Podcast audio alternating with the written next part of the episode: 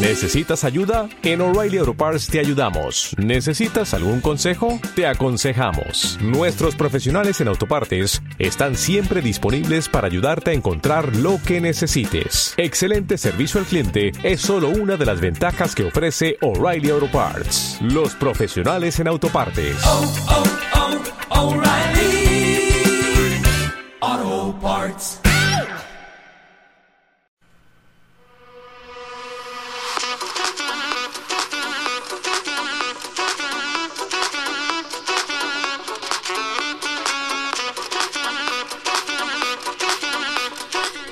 Bienvenidos a Hablando con Mike. Este es el primer podcast que voy a hacer. Nada más es una prueba para ver cómo funcionan los podcasts en iTunes. Y pues les voy a agradecer que pues acepten el registrarse aquí para que reciban cada uno de todos los que yo vaya subiéndoles. Bueno, vamos a hablar de una película que fue nominada para los Oscars.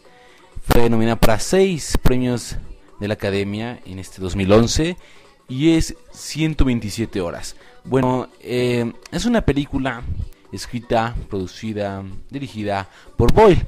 Para los que no sepan quién es Boyle, es el mismo que realizó Slumdog Millionaire. En esta película, quien va a actuar, eh, si no me equivoco, es James Franco. Eh, no tuve la oportunidad de ver esta, estos premios de la Academia y pienso, alguien me dijo que James Franco acompañó a Han Hathaway para presentar estos, estos premios. Bueno, brevemente la historia es, es una historia verdadera que ocurre con un montañista llamado Aaron, Reist, Aaron Ralston, perdón, representado por James Franco. Y bueno, su increíble aventura eh, le lleva, una vez escalando, que una roca caiga. Desafortunadamente, para la roca, le cae en un brazo. Para esto van a pasar 5 días, 127 horas. Y finalmente, pues Aaron Ralston va a optar por darse un balazo en, en el brazo. Es como les trataba, es una...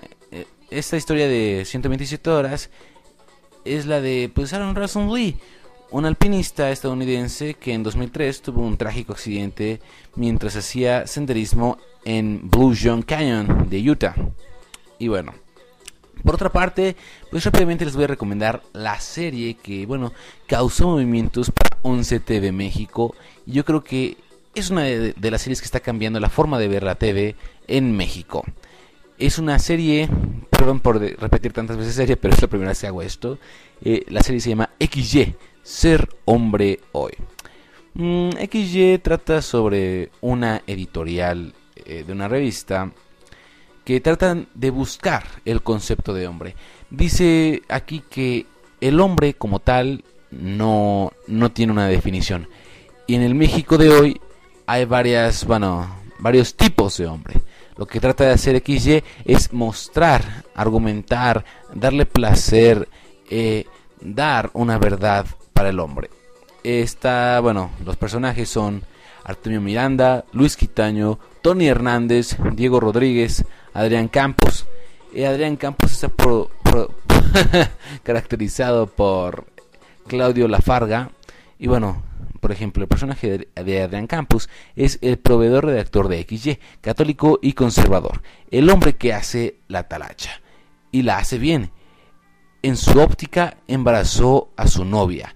Tuvo que casarse y siempre tiene un pretexto para evitar llegar a casa.